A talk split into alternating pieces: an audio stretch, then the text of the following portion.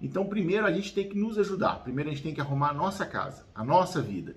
Depois que a gente tiver a nossa vida organizada, você pode, você pode, não estou falando que você deve, você pode tentar ajudar o teu, o teu irmão. Bom dia! Bom dia, amados! E aí, pessoal, sexta-feira, como é que vocês estão? Que semana corrida, né? É, curtinha, né? Mas finalmente chegou sexta-feira, de a gente começar daquela relaxada, né? É. Só que Jesus Cristo vem falar uma coisa pra gente que a gente não pode relaxar de jeito nenhum.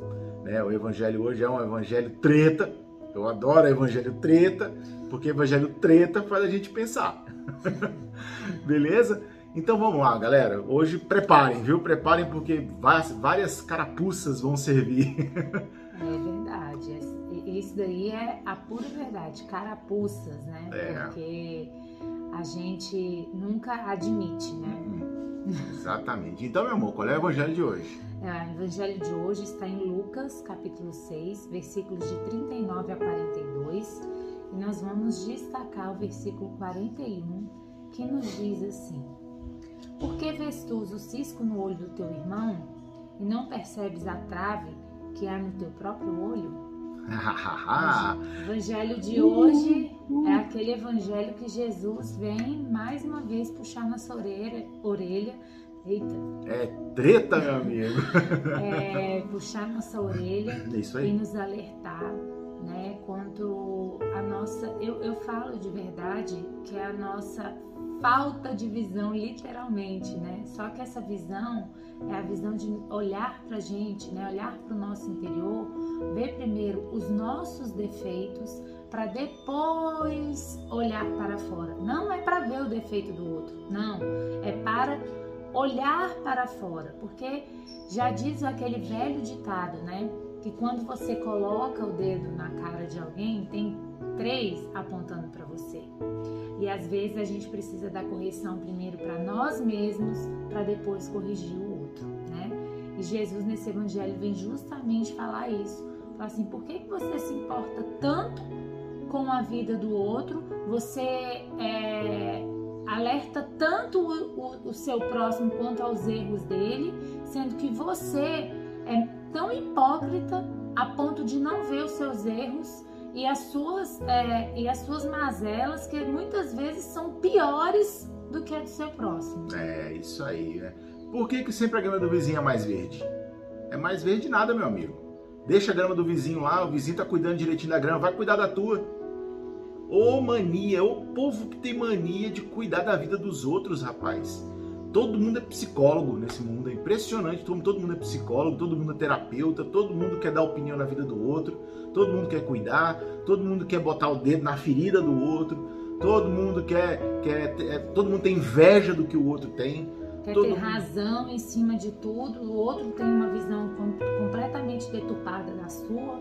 Você não, não é você o outro não pode ser dono da verdade dele, só a sua que é correta. É. Né? Então assim são várias coisas que a gente vê aqui nesse evangelho que que vai a, na verdade ele vai de encontro que a gente está vivendo hoje, é Exatamente, isso que eu falo agora, tá atualíssimo isso. Atualizar, não, Jesus é tão, tão atual, a Bíblia é tão atual, o Evangelho de Jesus é tão atual que de vez em quando até assusta a gente.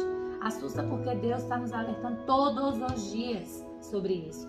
A gente vive hoje uma, uma onda de tantos haters dentro da, da, da internet que está ali justamente para é, denegrir tudo o que o outro tem. É, isso aí. Né? Ele tem um discurso de ódio, ele tem um discurso de, de, de ser correto e o outro errado.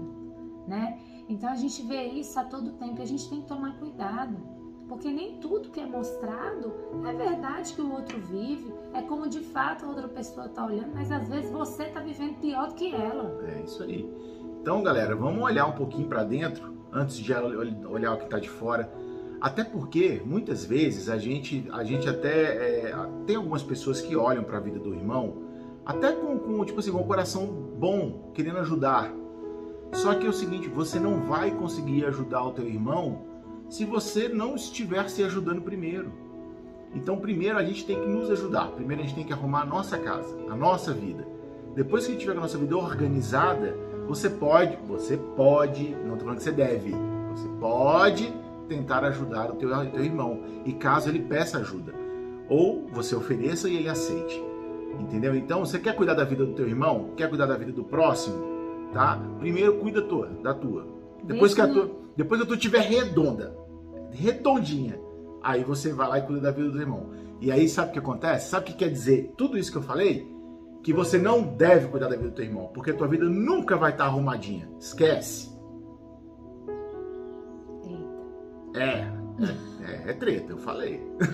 então, meu amigo, o máximo que você pode fazer é o seguinte: peça para Deus sempre, todas as vezes que você vê um, um, uma notícia, que você vê o teu irmão na rua, que você vê ele andando num carrão, que você vê ele com a mulher linda ou ela com um homem lindo e fica, olha lá, olha lá, olha lá, olha lá, olha lá, olha lá, não sei como é que é, aquele negócio todo, aquele rolê chato pra caramba, né?